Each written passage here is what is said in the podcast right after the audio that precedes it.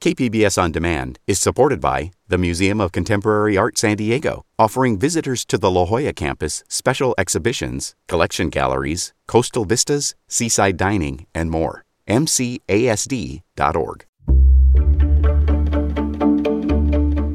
Good morning. I'm Annika Colbert. It's Wednesday, April 7th, the road to reopening California. More on that next, but first, let's do the headlines. San Diego County moves into the orange tier today. This means businesses like gyms, movie theaters, and zoos can open at higher capacities. Here's County Public Health Officer Dr. Wilma Wooten. Our numbers are looking good, so I think it is the appropriate time, but we just cannot uh, let up and throw everything to the wind. She says the county is lifting the 10 p.m. curfew for restaurants and bars, and they don't foresee any new restrictions in the near future. La Mesa City Councilwoman Dr. Akilah Weber, the daughter of now Secretary of State Shirley Weber, is coming out ahead in the early results of the 79th Assembly District special election. Weber's mother held the district seat but resigned in January to succeed Alex Padilla as California's Secretary of State. Dr. Weber holds 52% of the vote for now. If that number drops below 50% as counting continues, she'll face Republican Marco Contreras in a runoff on June 8th. City officials in Long Beach voted on Tuesday to join San Diego in temporarily housing unaccompanied migrant children at their own convention center. The City Council unanimously approved a plan to work with the federal government to establish a shelter for as many as 1,000 children. The contract will start in a few days and will last until August 2nd. From KPBS, you're listening to San Diego News Now. Stay with me for more of the local news you need. KPBS On Demand is supported by the University of San Diego, offering professional and continuing education courses in the areas of business, education, healthcare, and engineering. For enrollment opportunities, visit pce.sandiego.edu. Governor Gavin Newsom says he plans to fully reopen California's economy in June if current coronavirus trends continue. Cap Radio's Nicole Nixon reports. California has administered more than 20 million COVID 19 vaccines, and supply is still ramping up. Newsom says as long as that continues, and if hospitalizations remain low, the state's color tier system for business restrictions can end. We'll be moving past the dimmer switch will be getting rid of the blueprint as you know it today. That's on June 15th if we continue the good work. Masks and other health measures will still be required in public. Last week, the state indicated that some businesses could begin requiring proof of vaccination or a recent negative test to get in. Dr. Bob Wachter chairs the Department of Medicine at UC San Francisco. He says even with COVID variants, this is good news. Most of the signals are positive, and I think there's a very good chance we'll be in a uh, we'll be in an excellent place, and it will be appropriate to return not quite to normal, but to normal-ish. His only advice for people looking to return to their favorite activities this summer? Uh, get vaccinated. Number two would be get vaccinated, and number three would be get vaccinated. And every Californian over the age of 16 becomes eligible April 15th. And that was Cap Radio's Nicole Nixon.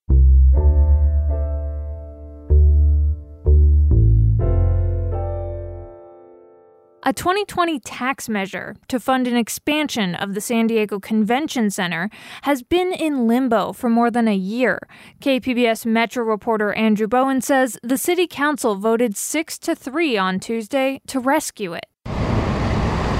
Could the decade plus quest to expand the convention center soon be over? In March 2020, the Citizens Initiative Measure C won overwhelming support from San Diego voters, but it fell just shy of the two thirds majority that special taxes have historically needed in California.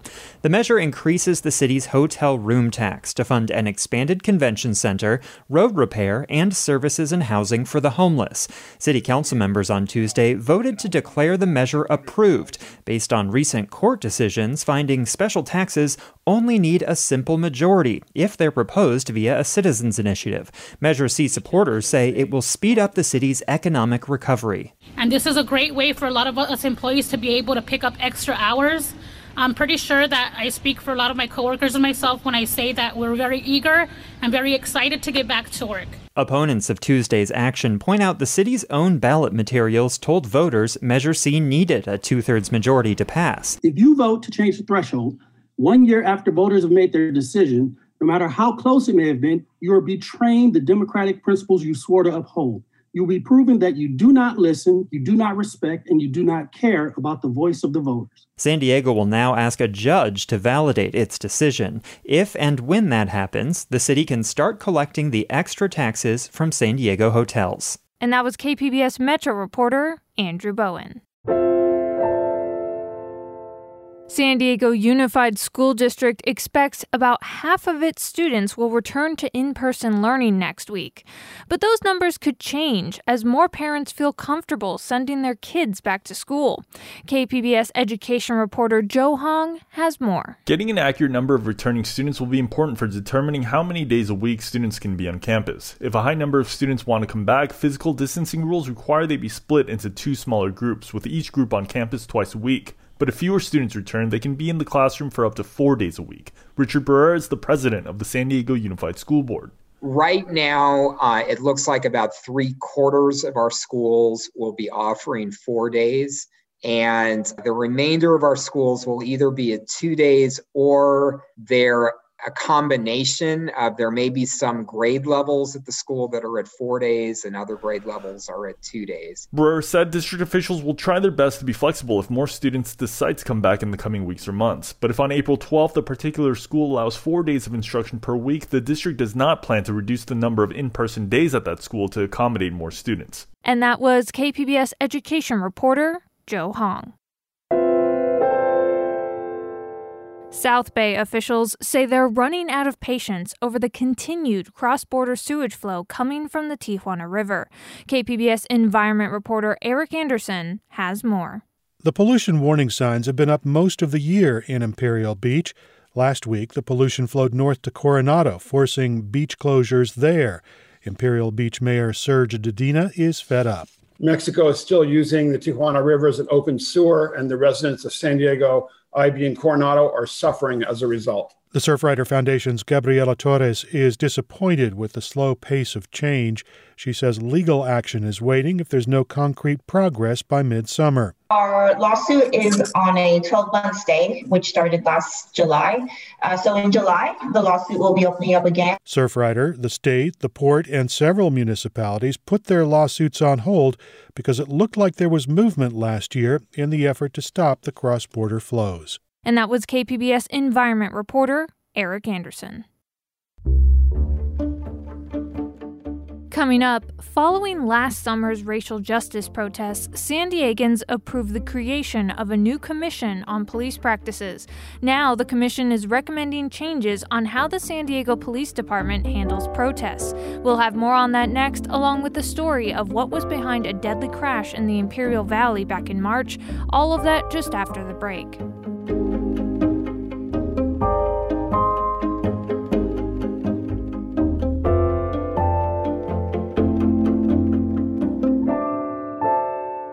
KPBS On Demand is supported by the Museum of Contemporary Art San Diego, offering visitors to the La Jolla campus special exhibitions, collection galleries, coastal vistas, seaside dining, and more. MCASD.org.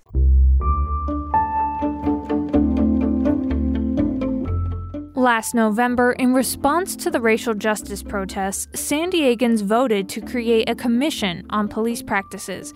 Now, that commission is recommending changes to how the San Diego Police Department handles protests. They want the SDPD to clarify when a protest can be declared an unlawful assembly, and they want changes to how body camera footage from protests is used. Commission Chair Brandon Hilpert spoke with KPBS Metro reporter Andrew Bowen on Midday Edition about how these recommendations came to be and how SDPD is responding to them. How did the Commission come up with these changes to SDPD's protest policy? Sure. Well, actually, let me take a step back. Is uh, after the George Floyd incidents uh, last year, we actually took a look to see what San Diego Police Department had, uh, and we realized that they actually didn't have a standalone protest policy. They were using existing policies uh, for use of force and when you can use um, chemical agents, things like that. Um, which we, to be honest, I was surprised about because uh, I never thought to look. And once we realized it wasn't there, uh, we felt it was appropriate for San Diego to to make that change. So at the time, the CRB uh, held some community meetings uh, with a policy committee, and we looked at some policies around the country. Specifically, we found Seattle, uh, Oakland, Fresno, and Washington, D.C. Uh, to be some of the best that we found across the country that we thought could be leveraged here in San Diego. So the CRB at the time forwarded those to the police department, uh, and then they looked at those and they decided uh, that they would go ahead and start to create a standalone policy specifically for protest-related activities. So based upon that, uh, you know, once they wrote their policy, they shared that with us. We had our our first policy committee meeting where we reviewed it, had some initial conversations, and then we also held a community roundtable to try to get more community feedback of what they like, what they don't like, uh, what they would like to see and then we brought it to the full committee uh, sorry the commission meeting to have the commission vote on it and then we wrote our memo to the police department last week Tell me more about the outreach process. I know in the past there's been some discontent over how much the community is involved with the police's policies and how they're changed. What kind of outreach did you do to come up with these recommendations? Sure. So as you know, um, the commission is kind of in a, a, state of flux right now as we've moved, moved from a review board to a commission model. So we're not completely a commission yet, but as part of that process, we want to make sure that the community has the opportunity to to voice their opinions and what they like and what they don't like. Um, that's not to say that we'll be able to implement everything that the community always requests, but uh, we wanted to try to be as open and transparent as to what we're doing. So even before we got to the protest policy, uh, we started doing community outreach uh, events. Um, our outreach committee chair held four community roundtables. Uh, some of the feedback we got from that kind of leveraged into the, the policy uh, recommendations we had for protest related issues. But specifically for the protest policy, uh, again, we have a, an open meeting uh, for the policy committee. Uh, we then make those recommendations to the full commission, and then the commission meeting is an open meeting, of course. Uh, but for this one, we actually held an additional community roundtable uh, before our open meeting, so we could try to get that feedback, incorporate that into our recommendations, and then present that to the full commission to have them vote uh, on our, our feedback. Did you or anyone else on the commission observe any of the contentious protests firsthand? And, and how did that experience form the basis for these recommendations? Yeah, so I personally did not. Um, I know some of our, our commission members did. Um, you know, as a commission, we try to be independent. Uh, we don't want to really be on the side of the police department or necessarily on the side of the community. We try to be an independent uh, review, uh, soon to be, you know, investigatory model. Um, but I mean, I think one of the things that we do tend to see is when we do review our uh, community complaints, um, sometimes those are protest related, uh, and you know, sometimes just standard you know events that happen. Um, so oftentimes our recommendations are based on the complaints that we see, and then once we're analyzing that complaint and we look at the policy and the procedure, we realize that maybe the policy and procedure doesn't really respond the way we think it should. Uh, so that's usually how most of our, our recommendations uh, come about is you know either we see something that's either on the news or you know like to your point if, if people have been actually out at a protest and they saw something that was you know maybe could have been handled better um, or complaints that just come in. So uh, again I, I specifically didn't go to any of the protests but um, we, we did see a lot of the community feedback. And then oftentimes the community will reach out to us and let us know uh, if they saw something they felt was maybe could have been handled better. Um, they'll, they'll share their feedback with us and we'll usually do a little bit of research to figure out if things could have been done differently what has been the response that you've gotten from San Diego police so far? Uh, for the protest policy, we haven't heard back yet. Um, I know the the our recommendations just went out last week. It usually will take them a little while to to review, kind of digest what we're asking for, um, and then they'll usually do a formal written response. Um, as one thing that we've shared with everyone, our, our recommendations are, are, public. We put them up on our website, and the response we receive back from the police department will be uh, put up on the website as well. So um, I, I, hope to hear back from them soon. Um, I haven't heard back yet, but I'm sure they're reviewing our recommendations and will have some some feedback for us. In your first recommendation, you say that the current protest policy reads more as strictly crowd control rather than the facilitation of First Amendment protected activities. Can you tell me more about that? Sure. One of the things, um, you know, obviously, when we looked at policies from around the country, Washington D.C., you know, clearly has a very, very detailed policy. It's you know over almost 100 pages. Um, I, I, don't think San Diego needed to go quite to that level, but I think it's important that um, people who do want to use their First Amendment rights to protest that they know what they can and can't do. Um, and this policy, I think, really talks more about if the police department has decided that something is is now an unlawful assembly, how the police department responds. And I think that's important. But I think what's also important is it needs to be clear what the community can do during a protest activity. And uh, the department, I think, in the past has done a pretty good job of trying to facilitate uh, peaceful activities. It's just we want more clarity on when the department has decided something is not a peaceful assembly. Um, how they respond, what it takes to get to that level, and then you know how the community uh, can respond. One of the things that you know we were a little bit concerned about is you know I think this is a good first step for some of the, the policy that they've created there's a little too much ambiguity for us. Um, I think there's certain areas where it basically says, you know, a, a, dispersal order will be given, but it doesn't really currently provide a lot of feedback on that of, of how many, how long, how many minutes do people have to depart a scene before, uh, you know, officers might go in. We want to see that clarity because I think that's important for the community to know, you know, what the expect- expectations of them are uh, before something, you know, escalates and gets out of control. San Diego police officials have often cited unruly behavior of protesters as the main reason that things escalate into violence, maybe throwing rocks or bottles. Do you think that this is a fair assessment? You know, it's, it's always, I think it's a, it's a difficult situation. Obviously, I think the citizens need to be protected, officers need to be protected. Um, I think it's, you have to look at the total situation to determine if the response from the police department is appropriate um, you know, I'm making you know a, a, story up here, but if, if someone crumbles up paper and throws that up as an at an officer, does that justify a response of someone, you know, officer using a chemical agent in, in retaliation? Well, we would probably argue no. Um, you know, if protesters are throwing rocks or, or, things like that, you know, does that you know justify a response from the, uh, the department within their their use of force? Yeah, that's that's possibly something that would be appropriate, but we want to see clarity on all that, and we think that it should be a, a open and transparent piece. So the department is is letting the community know exactly what will happen and when and why. That was Brandon Hilpert, the chair of San Diego's new Commission on Police Practices, speaking with KPBS's Metro reporter Andrew Bowen on Midday Edition.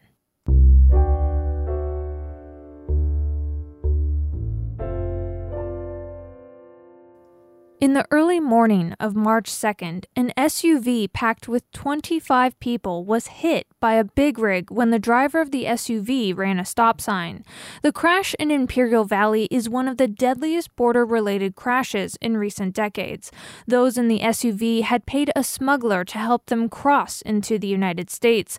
The suspected smuggler was charged with organizing a human smuggling attempt that caused serious injury. But this tragedy highlights a humanitarian humanitarian crisis at the southern border. Miriam Jordan is a New York Times reporter based in LA. She reports on the impact of immigration on society, culture, and the economy of the United States. She spoke with KPBS Midday Edition host Jade Hindman. Here's that interview. In your piece, you say the 13 people who died in the crash are a portrait of the migration explosion the U.S. government is struggling to address. How do the backstories of those who died and survived this crash give us a look into why we're seeing this increase? Well, I think that the main driving factor of this migration currently is the economic devastation wrought by the pandemic on countries in the developing world. And in particular, the piece sheds light on the fact that we have growing numbers of single Mexican adults, both men and women, coming to the United States after reframing from doing so for many years because the Mexican economy has been badly battered by the COVID 19 pandemic. And how does this surge in migration compare to previous surges we've seen?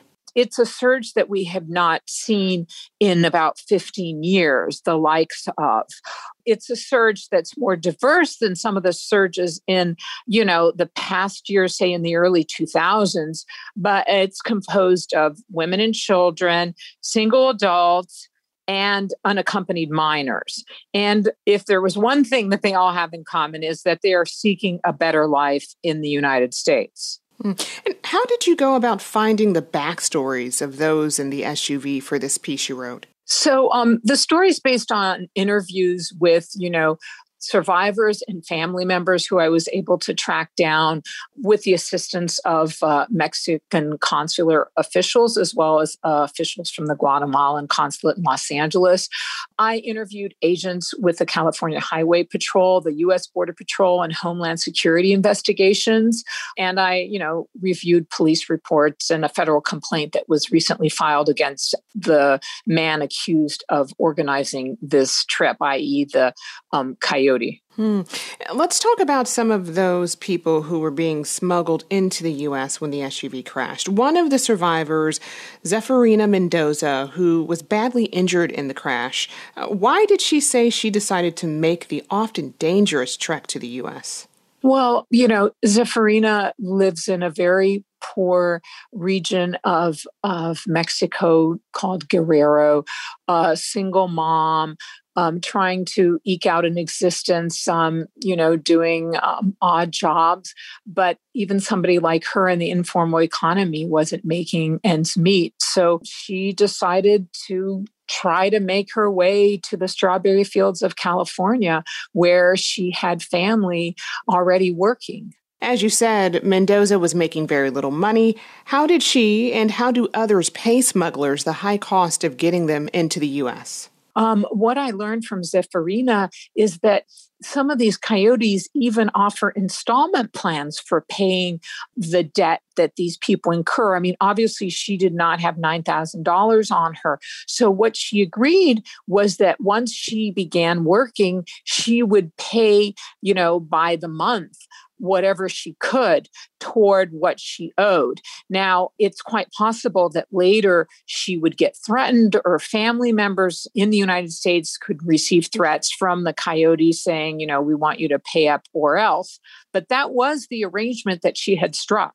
Mm. And another one of the people you profile is Yesenia Melendrez, who died in the crash. Tell me a bit about her and why she decided to make the journey. Right. So she's an example of a Central American fleeing gang violence that has really engulfed much of uh, Central America in the last, you know, decade or so. Uh, she was receiving threats on her phone, according to her uncle who lives in California.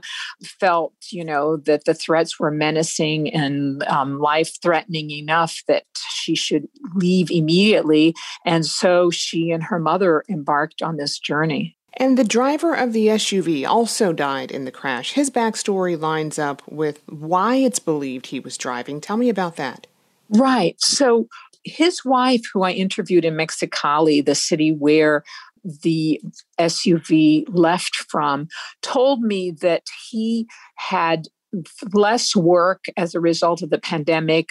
He worked in a bakery and in a maquiladora, one of those um, factories along the border that churns out electronics and other products for the American market. In any event, Jairo had less work as a result of the pandemic, was desperate to make money.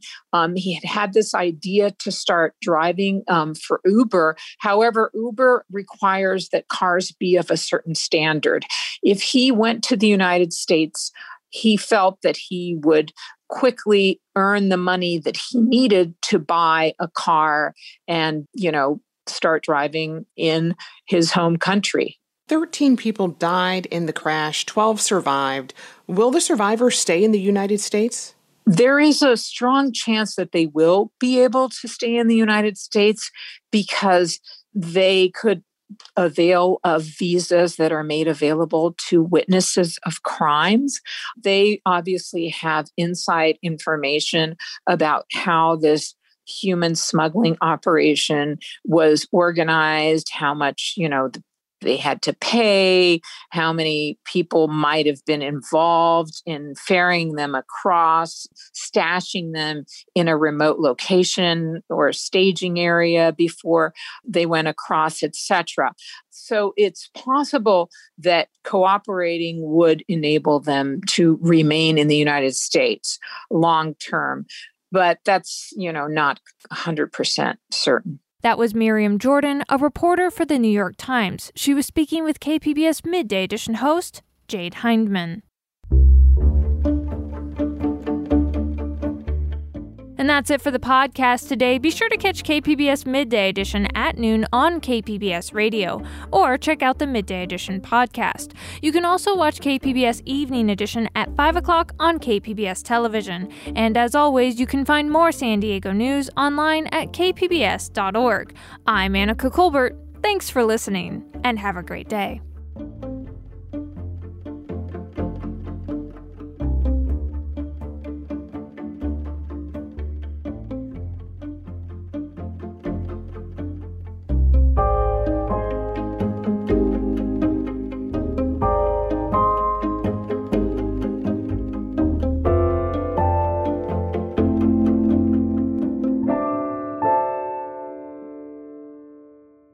KPBS On Demand is supported by Arizona Raft Adventures, a third generation family owned outfitter providing experiential multi day Colorado River rafting adventures through the Grand Canyon, hiking, exploration, education, and fun. Only a seven hour drive from San Diego. Learn more at azraft.com.